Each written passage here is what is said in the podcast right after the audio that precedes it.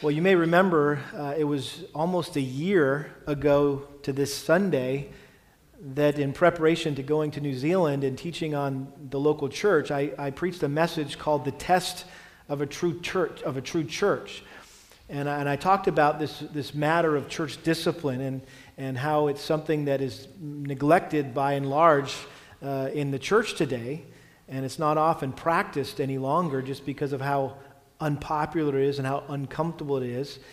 And so I thought it would be good for us to kind of revisit some of those uh, passages that we looked at uh, just by way of reminder. Peter uh, said that in his, in his first letter to the, to the saints that he wrote to, he said that his goal was to, to stir people up by way of reminder.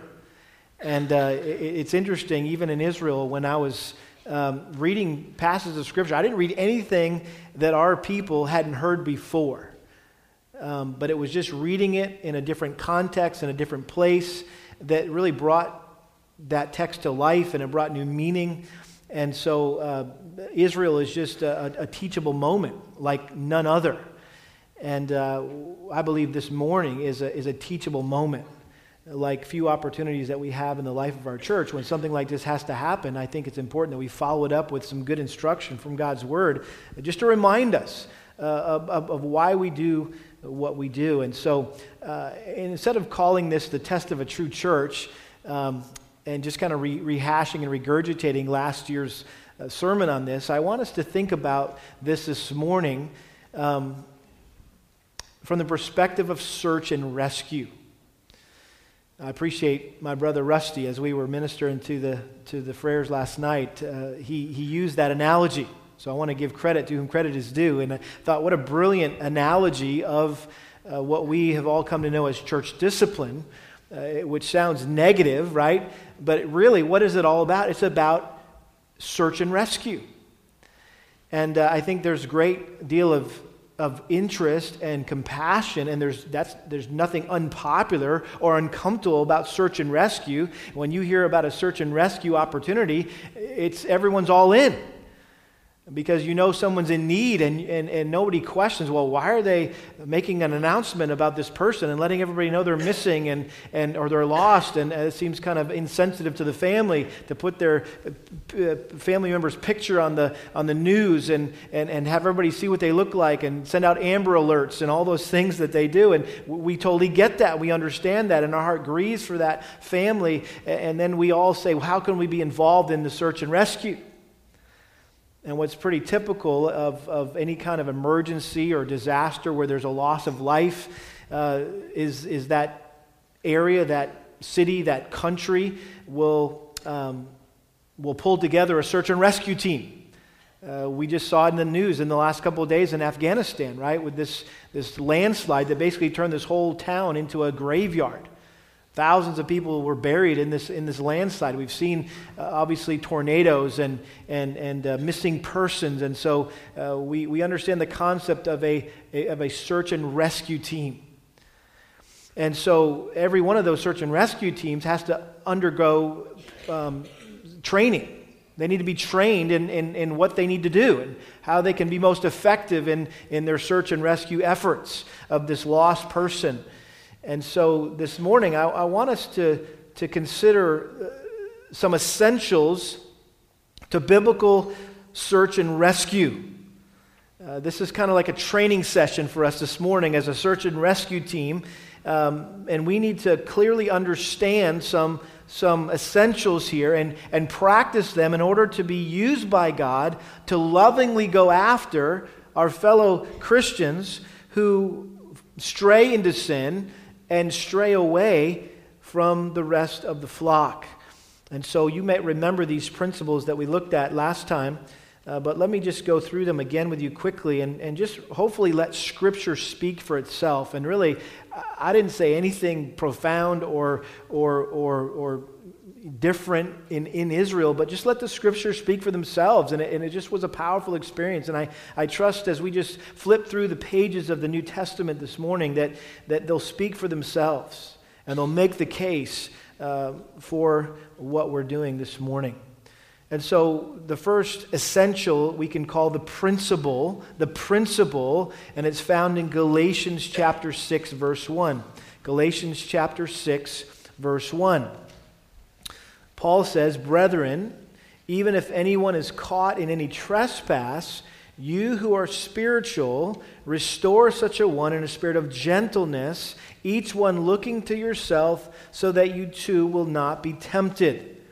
And so here's Paul addressing the believers in the church in Galatia. And he's saying, listen, if you know of somebody who is overtaken in some kind of sin, who, who are caught, they're trapped in a sinful lifestyle, a, a, a, habitual pattern of sin. You who are spiritual, and it doesn't mean that you're like more spiritual than they are, uh, holier than thou perspective. No, you have the Spirit of God in you. You are to restore such a one in the spirit of gentleness. Notice it doesn't say you're supposed to go out and confront them, whack them over the head with a big stick. No, you're to restore them. He gives the purpose, the goal uh, of, of why we, we do this. We want to restore them, we want to bring them back uh, to usefulness in the body of Christ. And we need to do it in a spirit of gentleness, each one looking to yourself so that you too will not be tempted. In other words, we need to also do it humbly, recognizing that as I prayed, but for the grace of God, uh, that would be us. Notice what it says, in, and by the way, the, the next verse, um, we talked about our responsibility to um, the family this morning bear one another's burdens. Very important principle goes right along with Galatians 6:1 bear one another's burdens. Notice James chapter 5. James chapter 5, the last two verses of this letter that the apostle James wrote. Uh, this is how he ended his charge to the um, dispersion, the, the Jews that had been uh, dispersed all throughout the land. He says, My brethren, again, speaking to Christians here, this is James 5:19. If anyone among you strays from the truth and one turns him back, let him know that he who turns a sinner from the error of his way will save his soul from death and will cover a multitude of sins. And so the assumption here is that we, as the brethren, we, as the body of Christ, have a responsibility that when someone strays from the truth, that it's our job to turn them back um, and to turn them from the error of their way. And in so doing, it says that we will save or rescue their soul from death and will cover a multitude of sins.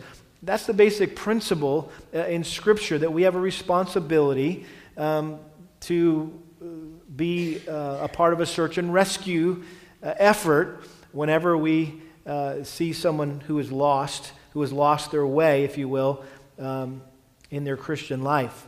Now let's look at the process. And, and probably this is the most familiar passage when it comes to church discipline, and that's Matthew chapter 18. Matthew chapter 18.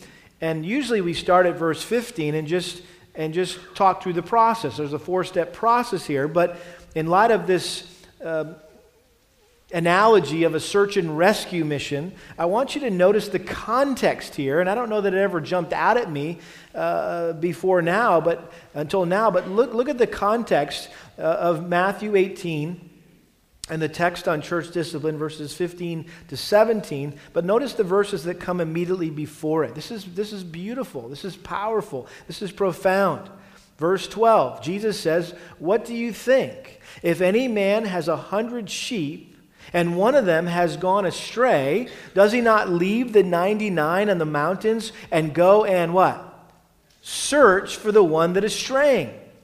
If it turns out that he finds it, truly I say to you, he rejoices over it more than over the 99 which have not gone astray. So it is not the will of your Father who is in heaven that one of these little ones perish. This um, is a classic image of the role of a shepherd uh, to go after the lost sheep. In fact, it's so meaningful to me. We have a picture in our office center, and you might uh, go in and look at it after service today if you've not seen it. But it hangs in our office center as a visual reminder of what our job is, uh, what our task is as a church and as, a pas- as pastors and as elders. And there's a picture of this, of this beautiful uh, valley uh, down, down here in the valley, and it shows all this, this, this um, herd of sheep grazing peacefully. And then the picture, the painting goes up onto this rocky mountainside, and it shows uh, this, this, this shepherd uh, who has gone away from his sheep hundreds of feet into, up onto this cliff, and he's coming around this very treacherous uh, cliff path towards this little sheep that's caught uh, in this bush right on the edge of the cliff. And uh, the whole idea is the lost sheep, right? And this is where we get that imagery from that a shepherd is willing to leave the 99 uh, sheep that are just doing fine to go and search for the one that is straying. And in that context, notice what comes right on the heels of that. Verse 15. If your brother sins, Go and show him his fault in private, and if he listens to you, you've won your brother. But if he does not listen to you, take one or two more with you, so that by the mouth of two or three witnesses every fact may be confirmed. If he refuses to listen to them, then tell it to the church. And if he refuses to listen even to the church, let him be to you as a Gentile and a tax collector. Now, I don't know if that brings those four steps of church discipline into a different light this morning, but I hope they do because it's within the context of what? Searching and rescuing a straying sheep. And so Jesus says, Let me, let me show you how to do this. How, what does that look like practically when you see somebody stray away uh, from the rest of the flock? How do you go after them? Well, let me give you some specific steps to follow. Step number one is you personally and privately go and talk to that person. In other words, if you see someone in sin, you go and privately and personally go talk to them. No one else needs to know about the situation. You shouldn't tell anybody else, and and uh, don't be that spiritual, you know, uh, gossiper who says, "Well, you, you know, we need to be praying for this person," and and right because you just want to share some juicy gossip and so you you mask it in a prayer request right? Nobody should know about it. You just go personally privately uh, for the goal of winning your brother and if you win your brother guess what? Process is over. Brother restored lost sheep brought back into the fold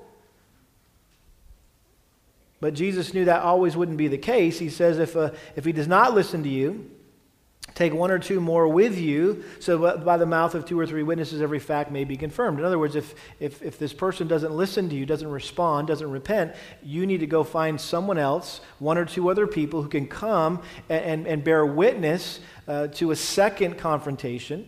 And they're there to verify that indeed there is sin taking place, there's unrepentant sin. Um, and also, um, if need be, to, to to, to, point out that maybe the person that's confronting this sin uh, is not being compassionate, is not being gentle, is not being gracious. And so there's accountability there, not just for uh, the person who's in sin, but there's accountability for the person who's confronting. And it goes both ways. And so, uh, again, the goal is to win the brother. And if, and if that person is won over, that's it. Nobody else needs to know. It, it's kept within the small circle of friends who has, has confronted this individual. Again, Jesus knew that always wouldn't be successful. And so he says, verse 17, if he refuses to listen to them, this group of two or three witnesses, tell it to the church. Tell it to the church. And that's where it can get confusing. Well, what does that mean? How, how, do, you, how do you make a public announcement to the church. Uh, in some situations, it's most appropriate to maybe communicate that to a person's grow group or their Sunday school class or maybe the group of people that they spend the majority of time with. On, on other occasions, if, if, the, if the sin is widely known, it's, I think it's necessary to, to, to, to announce it publicly to the entire church. And again, notice this, this is really only a last resort here.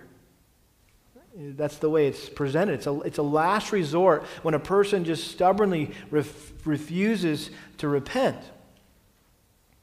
And what happens is that, that the confrontation needs to increase in its scope and its intensity in order to apply more pressure, more spiritual pressure on that person to repent.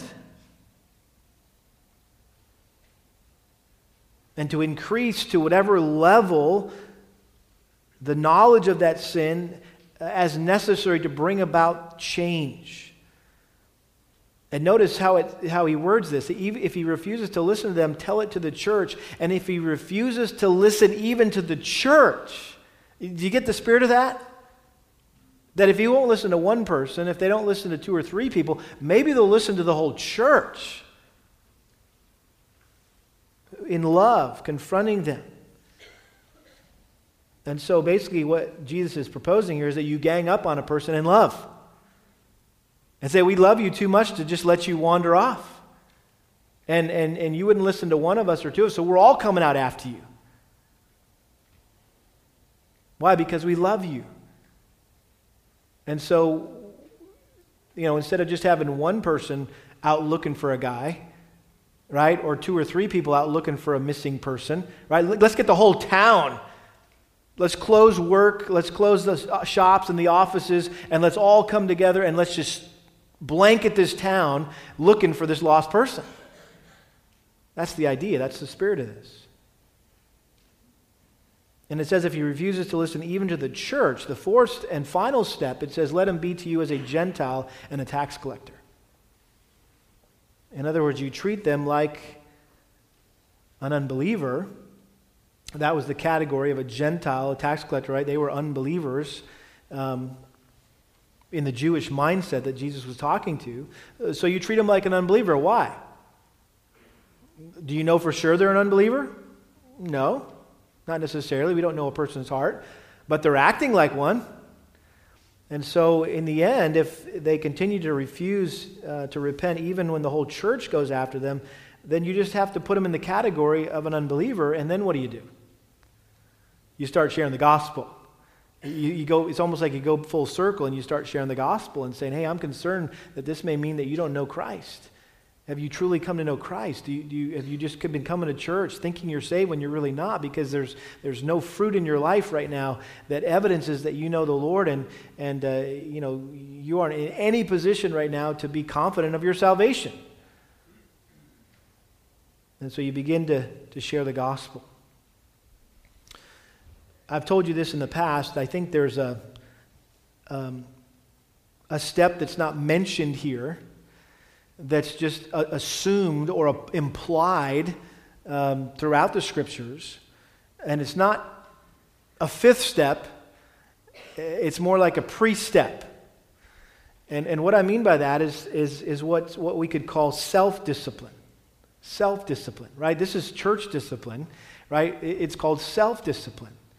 And uh, it, it's what we do at communion, 1 Corinthians 11, verses 31 and 32. We're told to examine ourselves and to judge ourselves, right? And, and basically deal with sin in our own lives to the point where we don't have to have somebody confront us about our sin. That it never gets to the point where, where we need the, the, the, the input um, or the influence of others uh, to, to address the sinful issues in our hearts. And so that's the process. And uh, again, we have many pictures in the scriptures, illustrations of this process being played out. We don't have time to, to look at them, but I have written them down uh, on, on the outline sheet this morning that you might use for discussion tonight in, in, in small group.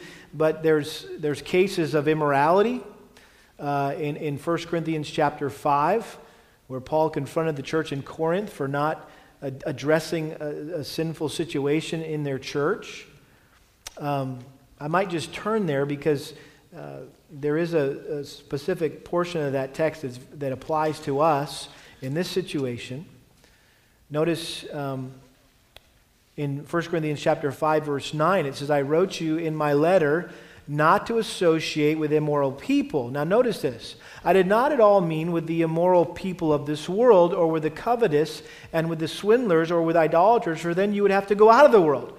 Uh, they thought he was talking about, hey, you need to cut off all relationships with unbelievers. With every immoral person, you need to cut off relationships. Well, if that was the case, how would we ever win anybody to Christ? How, would anybody come to Christ if we just kind of circled the wagons and said, said, you know, let's keep as unbelievers as far away from uh, us as possible? That, that's not what he was saying. Notice what he did say, verse 11. I actually wrote to you not to associate with any what? So called brother.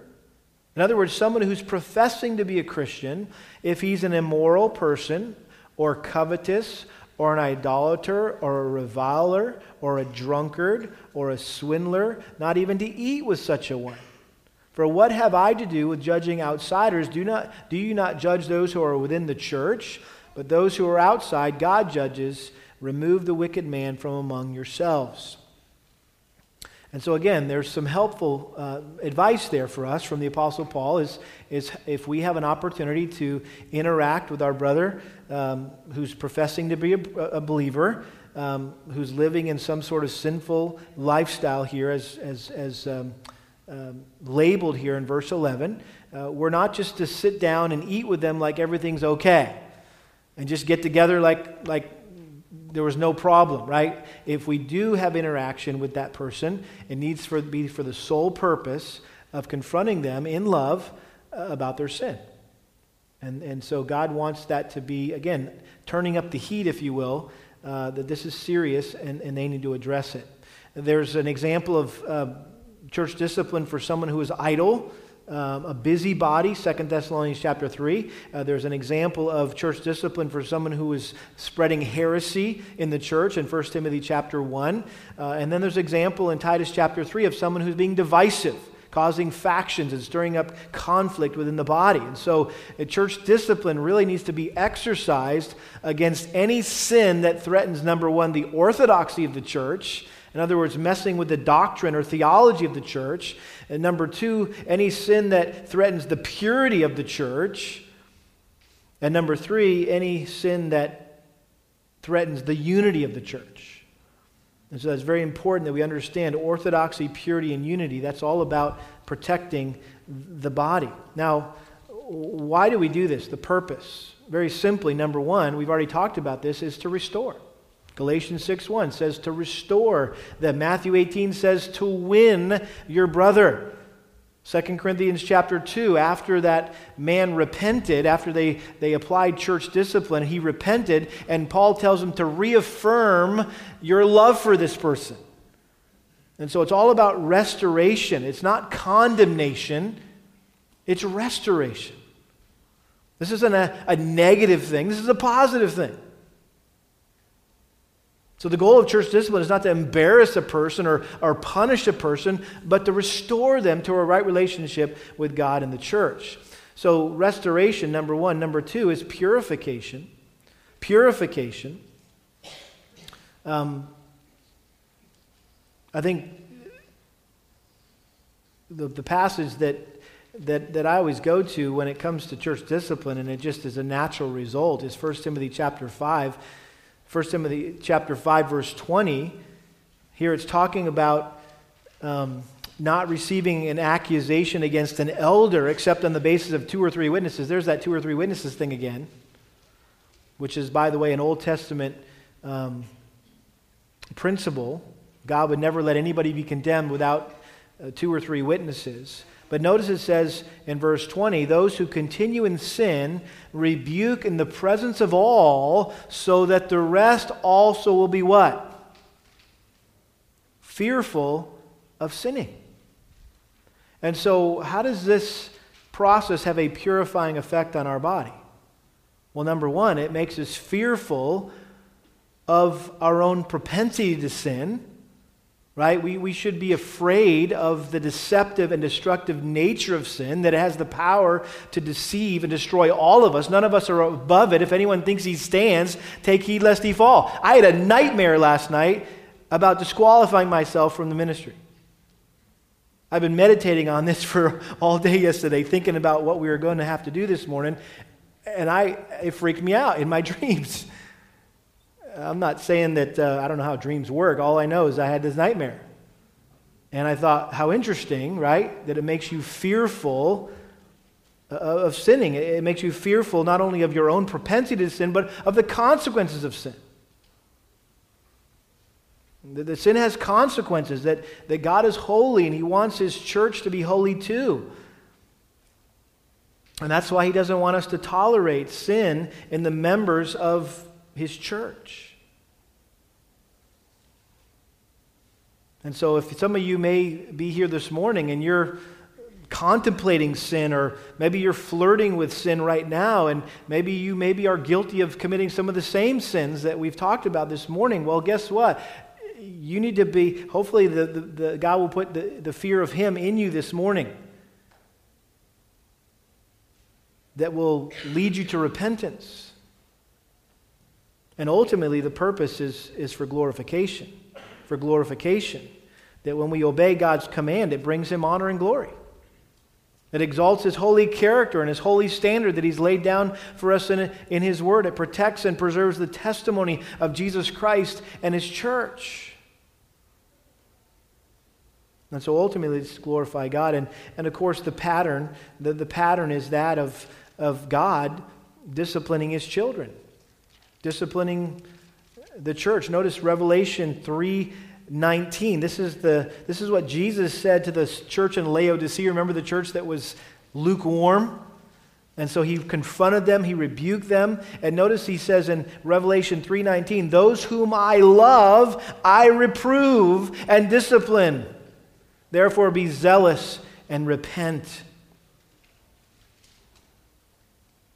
It's like the parent who you know, who, who, who knows, you know, they love their kids so much, right? When they see them disobeying God's word and dishonoring their authority that God has placed over them, i.e., the parents, right? They go out on a search and rescue mission because they're now outside of the circle of blessing. The child is outside the circle of blessing when they disobey or dishonor their parents. And so, what does the parent do? The parent goes on a search and rescue mission, right, to go bring them back inside the circle of blessing. And how do they do that? They have the rod and they have reproof.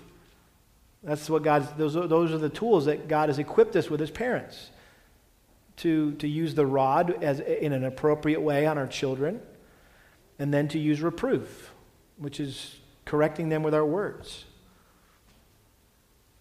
In Hebrews chapter 12, you're familiar with this text that talks about how God disciplines those he loves. Even as a father, right, disciplines his children. And, while all discipline is not fun when it's happening, I, I'll, I'll, I never like getting spanked. And, and believe it or not, I never liked spanking my kids. But I got spanked, and I have spanked my kids. Why? Because my parents loved me enough to spank me, and I love my kids enough to have spanked them when it was appropriate. And in the same way, God does that, right? To, to grow us and to mature us and to, to help us become more like Him.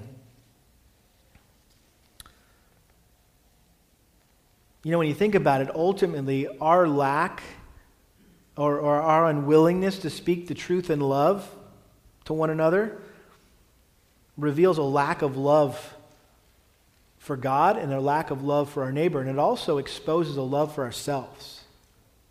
And the reason why sometimes we don't follow through on what the Bible says about speaking the truth in love and confronting others in love is because we love ourselves more than we love other people. And we're more concerned about what people will think of us and how they might respond to us. And it's all about us. And it's not about us. It's about God and His Word, and it's about this, this other person.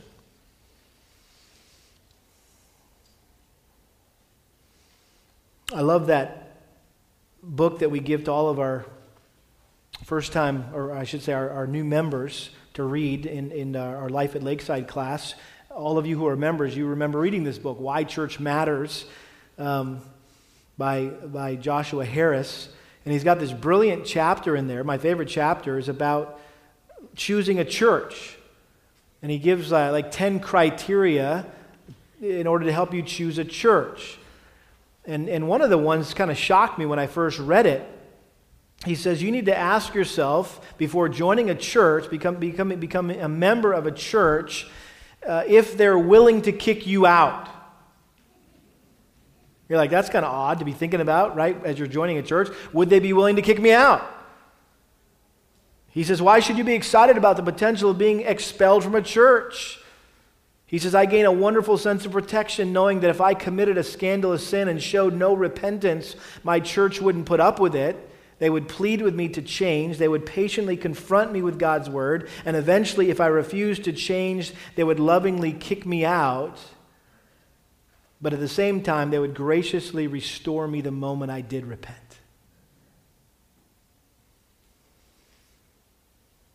And so we have an opportunity, beloved, to put into practice some very difficult principles in God's Word. Um, and I'm so thankful that we have a family this morning who is leading the way in doing something that's very hard, something that's very difficult, something that's not easy, but they're willing to do it because they know it's right. And they want to honor the Lord. And uh, we need to follow their example and honor the Lord and honor, honor them. So let's pray. Father, we thank you uh, for uh, your word and how it's clearly laid out not just our responsibility, but the privilege that we have of being a part of a search and rescue team whenever one of us strays away from the flock. And I pray that we'd, we'd see that this morning as, as the positive thing that it is.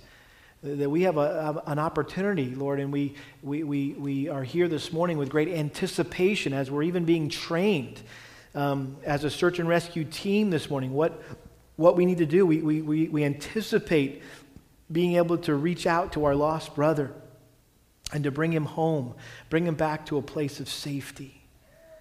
And so we ask that you would be glorified and honored through this process, and that you would comfort and encourage this dear family as they go through this together. And Lord, that we would, they would get a sense that they're going through it together with us. And that, Lord, we would uh, just have the joy uh, of seeing uh, your, your process um, accomplish the purposes for, for why you instituted it, we pray.